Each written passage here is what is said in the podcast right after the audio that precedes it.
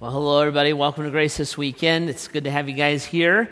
Um, hey, before I uh, jump into our conversation, I wanted to give you an update on the Hope Project. So, the Hope Project is uh, Grace's efforts to organize generosity uh, throughout the, the holiday season. And uh, most of the Hope Project recipients are our city partners that we work with all year long uh, in Akron and Cleveland. And then we also try to focus on a few families, specifically uh, widows within uh, the Grace Church family, and bless them and serve them in some special ways. So, uh, the tags off the trees of hope and all that kind of stuff, you guys were amazing with it. Uh, you've given um, a little over $27,000 worth of gifts. So, that's going to bless about 500 families uh, throughout the greater Akron area. You also have given uh, countless uh, man hours of volunteering. And so uh, the, the, the couple families here at Grace, lots of yard work, fixing the roof, uh, the kitchen, the, the floor, all that kind of stuff that we were able to bless those families, kind of take care of them. Uh, throughout the, hol- the holiday season. And then you also uh, donated two cars. So thank you. I've been wanting a new car. I appreciate joking about that.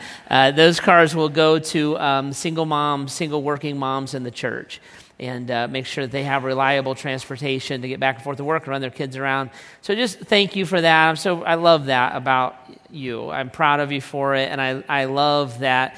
Uh, when there's a need, we can, with great confidence, stand up and say, "Here's a need," and you guys handle that immediately. So thank you. Uh, you have blessed a ton of people, and they're going to have a, a wonderful Christmas. Our, our uh, widows and their children especially feel loved and protected by their church family. So thank you for doing that and um, good job. Appreciate it. We're in a series right now called Joy of the World, and we've been in this series the last few weeks. And uh, we're going to talk about this weekend. And then next weekend, Donnie uh, mentioned is our Christmas services. So keep your eye on that. Those, uh, those Christmas programs are going to be a blast. I always look forward to that. And they'll be uh, Saturday night, Sunday morning, Sunday night, Wednesday night, Thursday night.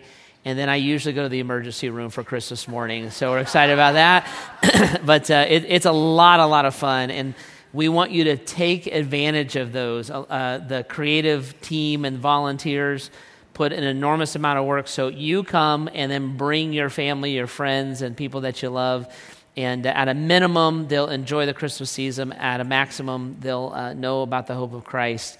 And so uh, we'll look forward to doing that starting next weekend. This weekend, though, we want to keep talking about this idea of joy to the world. And so we've been using the song, right, as kind of a, a guide to steer our thoughts from Scripture a little bit. And uh, the first weekend, we talked about the idea that joy to the world, the Lord has come, let earth receive her King. Let every heart prepare him room. And we said, how do we help people prepare room? How do we do that? And how can we help other folks do that? And then the next weekend, last weekend, we talked about joy of the world, the Savior reigns. And we need to repeat the sounding joy and uh, get, had that conversation. So if you've missed those, go out online, graceohio.org.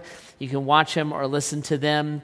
Uh, you can get a podcast for free through iTunes. It comes out usually Sunday evening if you want to grab those, or use the app. Everything's through the app. Uh, this weekend, I want to look at another one of the verses here and, uh, and talk about this one. So, same song, like Joy to the World, but here's the verse No more let sin and sorrows grow, nor thorns infest the ground. He comes to make his blessings flow as far as the curse is found. And so, Isaac Watts, who wrote this song about 300 years ago, when he wrote that verse, he really encapsulated a bunch of what we call theology. And I want to walk you through this theology this weekend, give you a theological construct, and then talk about how that shows up in your life. So, theology, all theology means is a, uh, an understanding of God. So, when you read the Bible, the Bible starts with Genesis, it ends with Revelation, you read everything in between what you'll have is different accounts of God, different truths of God that He reveals to us about Himself. And when you take those and weave it together, you create a theology. You create a broad understanding of God. And I want to show you that, and that's what he locked into. So, uh, this weekend, if, if you are uh, newer to grace, or you're not yet a follower of Jesus, or you're just getting into the Bible thing a little bit, I'm going to paint that broad picture for you. I think it'll make sense and be exciting for you.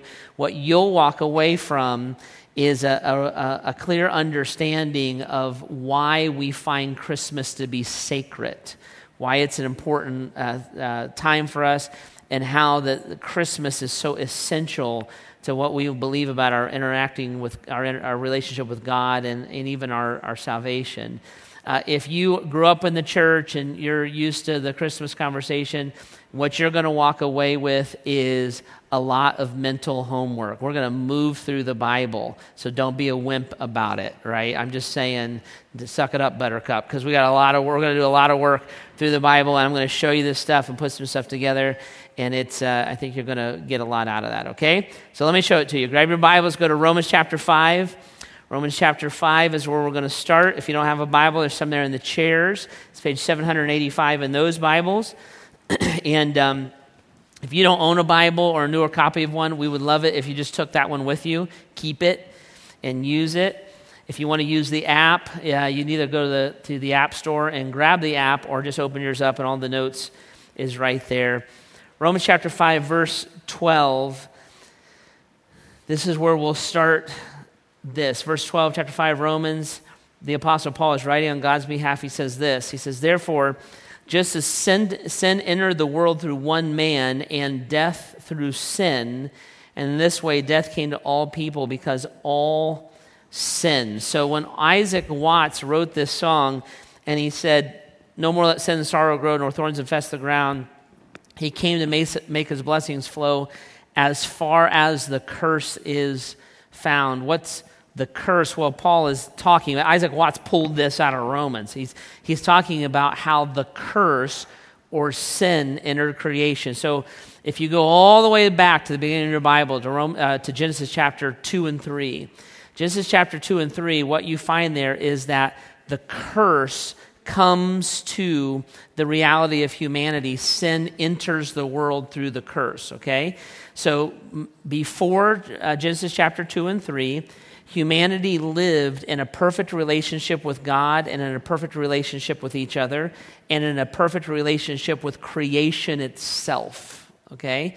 So we were created to interact freely with God, freely with each other, and even freely with creation. So, pre the fall, pre sin entering the world, that's how humanity interacted. So, Adam and Eve, when they interacted with God, they did so freely. They walked with God, they talked with God, they hung out with God. God would come down in the morning, they would chill, they'd have coffee together. That's the way that they, they interacted with God. And they also interacted with, with each other that way. So Adam and Eve, Adam and Eve have the first marriage in history, right? So the first human relationship was a marriage, and they had the perfect marriage. They never fought. They were never upset about leaving their clothes out, like because they were naked all the time, right? So they, they just that's that's the way that, that that it worked, right? And they interacted perfectly with each other, and they inter, even interacted perfectly with creation itself, with nature. So in the garden, animals and humans were not a threat to each other, right? Uh, the environment was perfect. So Adam and Eve were naked, or if you're from the South, they were naked. That's what naked means, naked. And so they, they were that way. They didn't, because the, the environment itself was perfect. They slept in comfort. Nature protected them. It was never aggressive toward them. Animals, the, the whole nine yards. And that is the environment that humanity was created to exist within. Okay?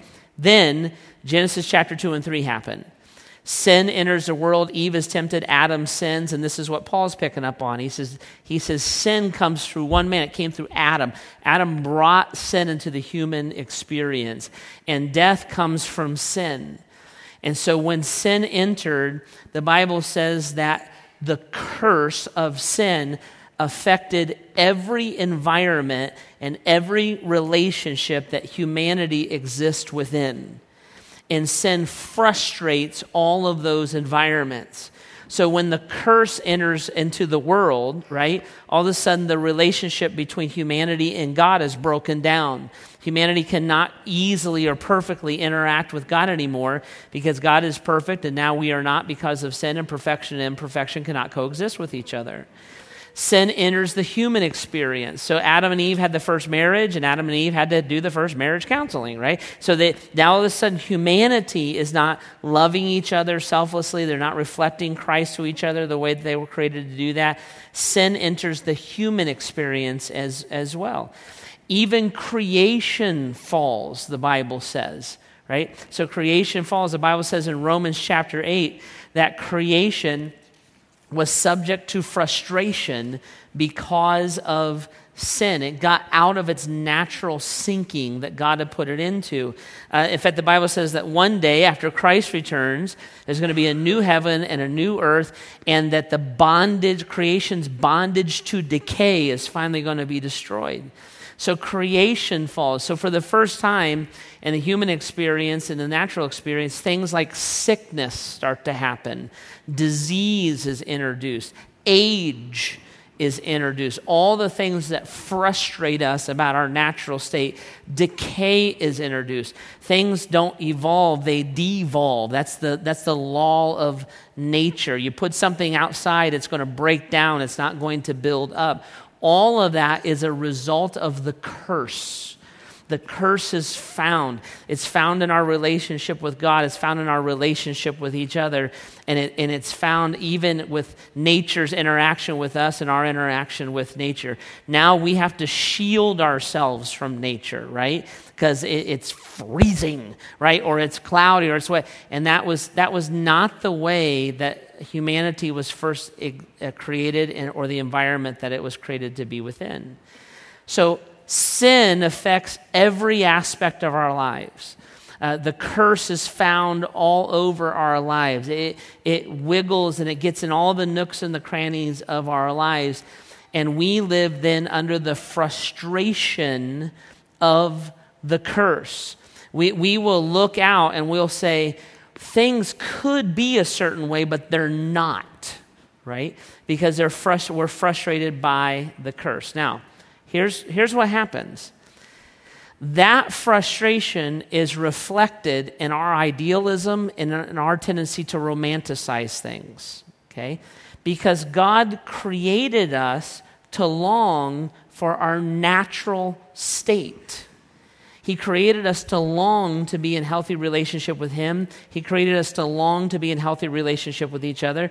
He even created us to long to be in healthy relationship with nature itself. That, that is not us being foolish or simpleton. That is the image of God longing to be free from the bondage of the curse or free from the frustrations of the curse. And that's why we romanticize things, right? So we, we do that in our relationships, we'll romanticize like a family vacation in, in a family vacations, let's just be honest, they're more fun to think about and remember than to participate in, right? That's just the way that it is. So we're like, you know what we're going to do? We're going to get a van and a trailer, and we're going to pile everybody in, and we're going to drive across the country and live in a trailer for a month. That's going to be incredible, right? And it's in, it, let me tell you something, it doesn't work that way. So we, we romanticize it. The reality is, we're all going to be trapped in a steel box and fight for a month. That's what's going to happen. And the trailer is going to be stank A by the time you're done with it, right? But then it's fun to remember because we forget that part. But it's more fun to remember or to think about than to participate in. We, we do that all the time, right? Uh, we do that with our relationship with animals. Uh, we want our relationship with animals to be a certain way. So we'll, we'll think things like this. We'll think, my cat loves me. He talks to me. He cares about me. He loves me. It's not true. Your cat is thinking of ways to murder you. That's what your cat is doing, right?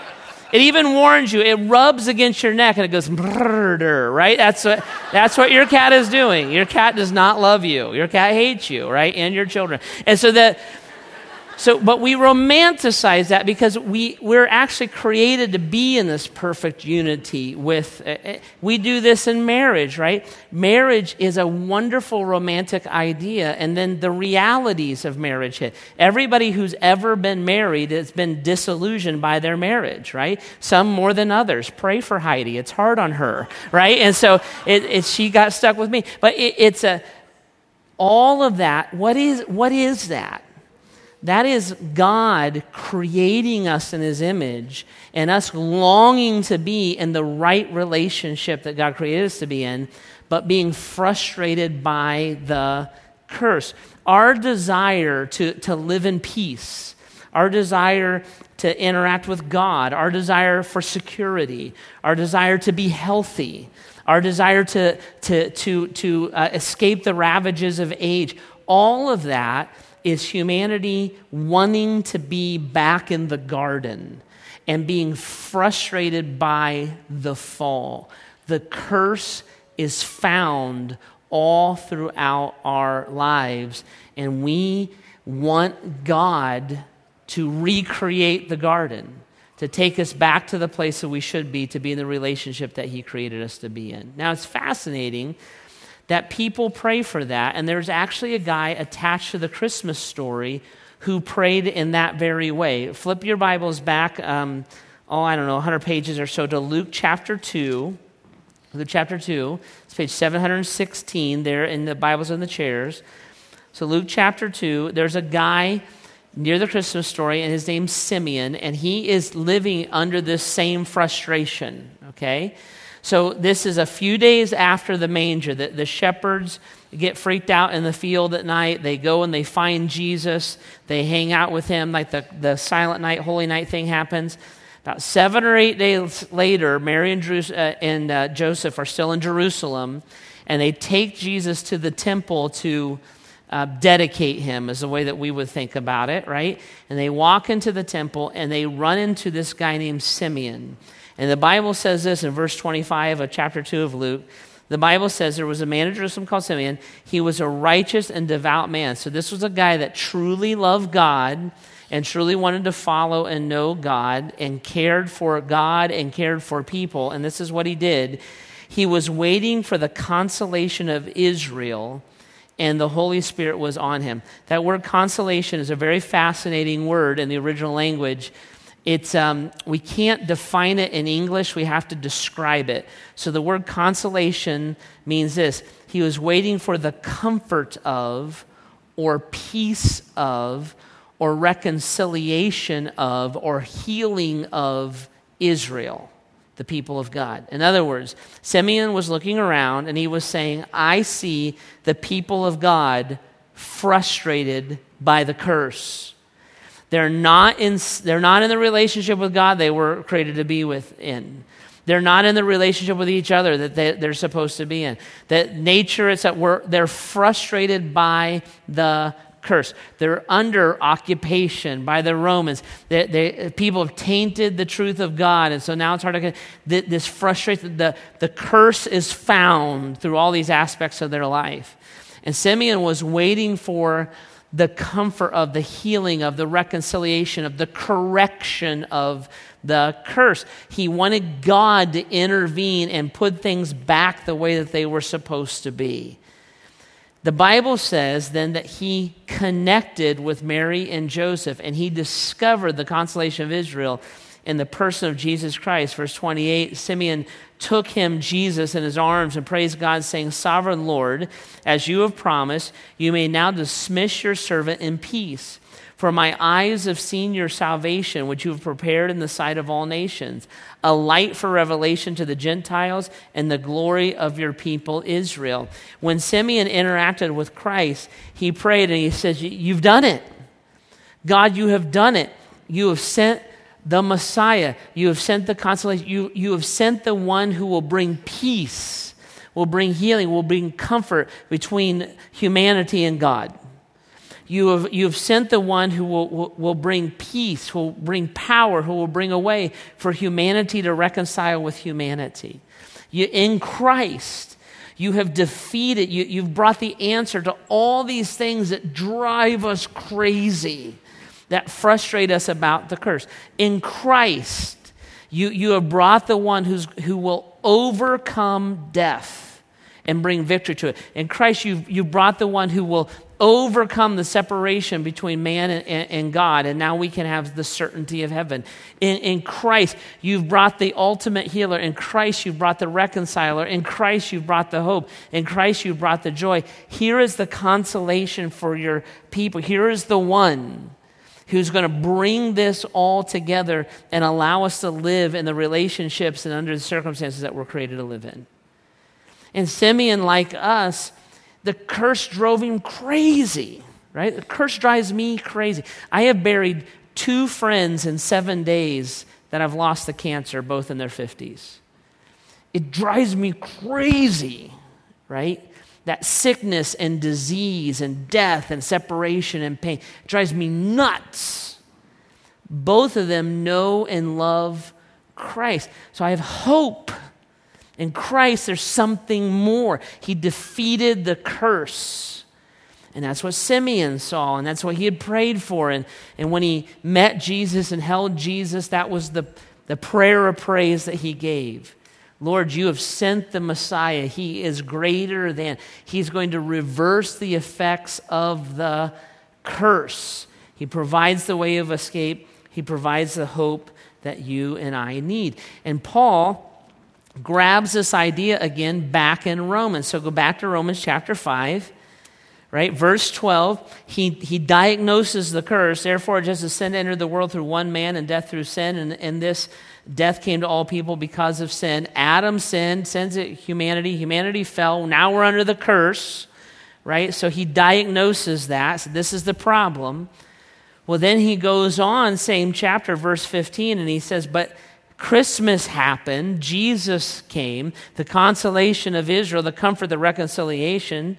But the gift, that's Christ, the gift is not like the trespass. For if the many died by the trespass of the one man, how much more did God's grace and the gift that came by the grace of the one man, Jesus Christ, overflow to many?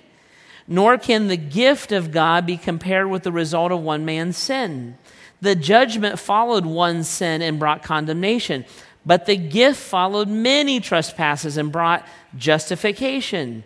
For if by the trespass of the one man death reigned through that one man, how much more will those who receive God's abundant provision of grace and the gift of righteousness reign in life through the one man, Jesus Christ? Paul comes in, he says, Listen, sin introduced the curse, creation fell, and we're all stuck with it. We're all condemned. The wages of sin is death. All have sinned and fall short of the glory of God. This is the frustrated state that we live in. But the gift isn't like the trespass. Christ is born. The baby is the man on the cross, same guy.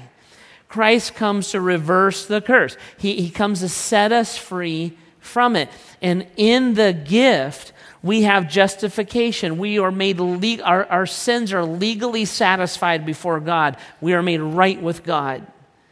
Through the gift, we're made righteous. When, when God looks at us through Christ, he sees the perfection of Christ, not my human frailty in the gift, there's, there's an abundance provision of grace. God is loving us because He decided He was going to love us. He can never love us less, He can never love us more. He loves us perfectly. The gift reverses all the effects of the curse. See? And it changes absolutely everything. The consolation brings peace, it brings comfort, it brings reconciliation, it brings hope. And as far as the curse is found, the blessings of God can go into those same nuances of life and reverse it. It can overpower it, it can defeat it because of who Christ is and because he came to be with us and because of his death, his burial, his resurrection, the demonstration of who he is, right? Huge. We are, we are sinful people. That's a big piece of theology. And there is a great, loving, gracious God that can defeat it. That's a big piece of theology, right? And we live under the curse, and Christ defeats it. He has defeated it, He is defeating it, and He will defeat it, right? And one day it will, even creation, Second Peter says, even creation is going to be made new right? It's all going to be changed, and a new heaven, new earth is going to be created after Christ returns, and we're going to dwell in a kingdom of righteousness. All the frustrations of unfairness and hypocrisy and all the stuff we hate is going to go away because of who Christ is and what He's done, right? It's huge, it's huge, right? And that's That's the Bible. Congratulations. You just learned the whole Bible, beginning to end, in the last 22 minutes, okay? Now, you take that kind of teaching, that teaching is core. That, that is like Bible 101, okay? What do you do with it? Well, whenever you ask, whenever you learn a biblical truth, never take a biblical truth and put it in your brain. It's worthless. You have to take a biblical truth and put it in your heart. And so you have to start saying, what, what, what would I do with this? And this is what I would encourage you to do. I would encourage you to, to ask this question Where is the curse found in my life? If, if the curse is the problem and Jesus reverses the curse, and, and I want his blessings to flow, Isaac Watts' words, right? As far as the curse is found, where is the curse found in my life, and how do I invite the blessings of God into my life as an antidote to that curse? So the Bible would say a bunch of stuff about that. One of the clearest things the Bible would say is that the curse is found in our relationship with God or lack thereof. That I cannot interact with God without the blessings of Jesus, the salvation, the forgiveness, the cleansing, the blessings of God in, intervening in my life. Because left to myself, the Bible says I'm an enemy of God. I am dead in my trespasses and sin. I am I'm lost to darkness. I'm enslaved to sin, is the way the Apostle Paul says it. And that is a natural state of humanity. I'm a sinner, you're a sinner, we're all a sinner. The one thing that every human being has in common with every other human being on the planet for all of time past and all of time future is we are sinners. It's the thing that we most quickly relate to each other about. It's what we have in common right? And it's why we hurt each other. And you're not a good person. You're not. You're an evil person. You're a sinner. You ever lie? You ever steal? You ever have a lustful thought? Right? You just broke three of the Ten Commandments. You're a sinner. Right? And that sin separates you from God, and that's a frustrating place to live. And you don't have to because of Christmas. The, the curse can be reversed in your interaction with God. And the Bible says to have the curse reversed, to, to invite the blessings of God, all I have to do is agree with God. I agree with what, God with what He says about me, that I'm a sinner, that I'm dead, my trespasses. I agree with God with what He says about Himself, that Jesus is the sole source of salvation, His words, not mine. I'm the way, the truth, life that when I confess with my mouth that Jesus is Lord and believe in my heart that God raised him from the dead, I will be saved. I can receive the forgiveness of my sin. I can invite the blessings of God's salvation into my life, and it will reverse the effects of the curse when it comes to my relationship with God. It's this incredible thing. The curse is found there, and the curse can be reversed there because of who Christ is. The second Adam, he brought life. And when I ask for the forgiveness of my sin, God is faithful. He is just to forgive me of my sins and cleanse me from all unrighteousness. The curse is reversed. Now, the Bible says the curse shows up in all kinds of places in our lives, right? The, the, the curse shows up in the lies that we're told about life. The Bible calls these the schemes of the devil. And I can reverse the lies of life with the truth of Christ, the blessings of the truth of Christ. So, so one of the biggest lies in our lives is that we're taught in our culture to, I call it chase the wind. We're taught to chase things that you can never get a hold of. It's like trying to hug a cloud, right? The minute you grab it, your arms are going to go through it. And we're taught to live that way. I was talking to a friend the other day about him chasing the wind and how he was frustrated by it. And we weren't using those words. We were having a normal conversation, but he, that's what he was saying to me. He was saying, Man, I got these degrees and I got a, my undergrad, I got a graduate degree, and I got this job, and girls like me, and this guy's in really good shape. He's like chiseled, well, just look, like chiseled marble kind of a thing, and, and it looks like this. And, and so he had like health and wealth and education and charisma and he was saying, and I'm lonely and I'm frustrated and I'm and so we're talking about that, and I, and I said, I said, you're chasing the wind. You, you've locked into a lie. Again, I'm, I'm using different words than this, but this was the idea. Different. You locked into a lie. And he asked me, in essence, what's the lie? And I said, well, you believe that all these gifts and abilities and opportunities you have were given to you by God for you. That's the lie. These things are given to you by God for you. So you actually believe you're a self made man, and you're not. You're a God made man. And that little lie has led you to a life of success and emptiness. You're chasing the wind. I said, now, if we, in, if we invited the blessings of God, the truth of God, where the curse is found, it would reverse that curse. And we talked about how you would do that. That if I accepted the truth that I'm not a self made man, I'm a God made man, and the things God gave me aren't for me, they're for Him and I take advantage of those things, but I use the ramifications or the benefit of those things for him instead of for me, it brings me joy and happiness. I said, What if you took your brain and your degrees and your job and your money, and instead of building yourself, what if you built up other people? What if you took your health and your energy instead of instead of using that to make yourself attractive, what if you use that to make yourself energetic to serve and love Christ and other people? What if you took your charisma and instead of attracting other people to you, you used it to attract other people to Christ? And you were loving Christ, all your heart, soul, mind, and strength, and your neighbor as yourself, and you were doing a lot of the same activities, but with a different motivation, and you were serving people and loving people and investing in people and building people and changing people's lives. Would that make you feel good at the end of the day? Because when you volunteer to do that on the weekend, that's the best weekend you had that month. It's reversing the curse.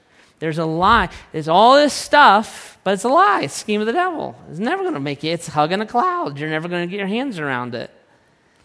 But you invite the truth of Christ into those same circumstances. You let the blessings flow that are available because God put skin on, showed up in a manger, and eventually went to the cross. And you have a completely different outcome and outlook on life, right? The curse shows up in our relationships, doesn't it? Shows up in our relationships. It shows up in, in, our, in our friendships.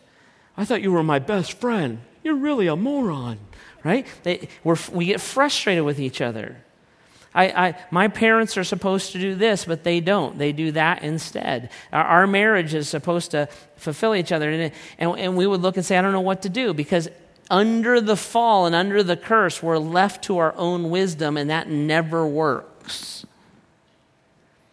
But if I invited the blessings of God, how God actually defines relationships, and, and He tells me to do things that are counterintuitive, but they lead me to happiness, it reverses the curse. If I went into a marriage and, and I said, instead of competing with my spouse for who gets what, if we had a contest of who could submit to each other the most, it would change that relationship. It would stand it on its ear. As a child, instead of demanding freedom from my parents, because you know, you know, you know what's right, you know what's wrong. If I obeyed my parents as if I was obeying God, they would actually give me freedom. See? In friendships, instead of, instead of looking for friends to meet your needs, what if the best way to have a best friend is to be the best friend that they have? What if you went and poured yourself into somebody instead of demanding that they meet needs that they can't meet, anyways? Would that create a real. See how that works? And you do something counterintuitive because God showed us that demonstrated that, then wrote it down for us, and that's a blessing from God. And if I invited those blessings, it would reverse the curse, far as it is found in every aspect of my life. See? And guys, this is this is what Isaac Watts was getting hold of. He, he was getting a hold of the, the, the enormity of what it meant that God came to be with us, that Emmanuel showed up. And so when he wrote the song, he's like, Joy to the world. Why? The Lord has come. what you create? The Lord has come. Let earth receive her king. It make room in your heart for this. Joy of the world. How come? The Savior reigns. This is crazy. That God rules and reigns. And then it's almost like a, it's almost like he's an old fiery preacher, this verse. He's like, no more, right? No more let sin and sorrows, right? no more let, let thorns infest the ground because he came to make his blessings flow as far as the curse is found.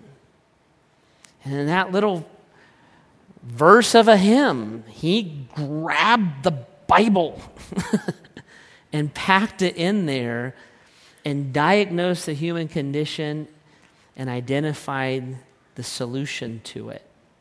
It's Christ, right? And who he is and what he can do and the power of knowing him. The curse is evident. It's, it's easy peasy to see the curse. The blessing comes from invitation. The blessing comes from invitation. And, and looking at God and doing exactly that. My Savior, my King, I invite you. I invite you into these aspects of my life. I invite you to reverse these things in me. And I invite you to rule and to reign. And that's where joy is found. It's where hope is found. It's that deeper, meaningful, more powerful stuff because the curse winds up being reversed. All right? All right. I invite you to spend a few minutes in prayer with, with me. I'll pray for us out loud here in a minute, but I think it's so good to like stop and be still for a little bit and all the noise and, and to, to think about just who Christ is and what he came to do and why. And this is, this is why, if you're, if you're newer to the, the church saying or the Christian thing, this is why Christians find Christmas to be sacred. Because we would look and say that Christ's arrival is the, the, the genesis of our salvation. That he, he's the, that's the beginning of, of the curse being reversed. And so we would look at that and say, man, there's a God. He's not out to get us, He's out to love us. And He actually showed up and He put skin on and made Himself available to us. So I encourage you here as we have, you know, you're isolated from the noise of the season. Take a few minutes and delve into the sacredness of it and pray talk to God. If you feel kind of a tug in your heart to know and follow Jesus and you've never done that before, that's not a weird thing. That's actually a spiritual thing. The Bible says the Holy Spirit does that, that He draws us. So that's actually God, like tugging on your heart. Pray. Ask the forgiveness of your sin. Commit to live for the one who died for you. Become a follower of Jesus, right? There's no magic words, there's no special prayer. Your heart to God's heart, tell Him, right? And if you're a follower of Jesus already, I, I would say, why don't you take a few minutes and ask God, God, where is, where is the curse found in my life still? What, what are the parts of my life I'm blind to, or the parts of my life I've become stubborn about that, that I, I need to invite you into to reverse it? Okay? So, why don't we bow our heads and close our eyes for a minute and just spend some time doing that? and the band will come and, and they'll play some songs and they'll help us to focus too as well. And let's just kind of engage in the wonder of what Christ has done. Jesus, we love you. We're grateful for you and to you that you love and came for us. And uh, God, I pray in these few mem- moments of stillness that you would press deep into our hearts and deep into our minds and help us to understand and know you in a fresh way. Thank you for Christmas. And we love you. Thank you for setting us free and uh, for breaking the bondage of sin. God, help us to embrace that and receive it fully. In your name, amen.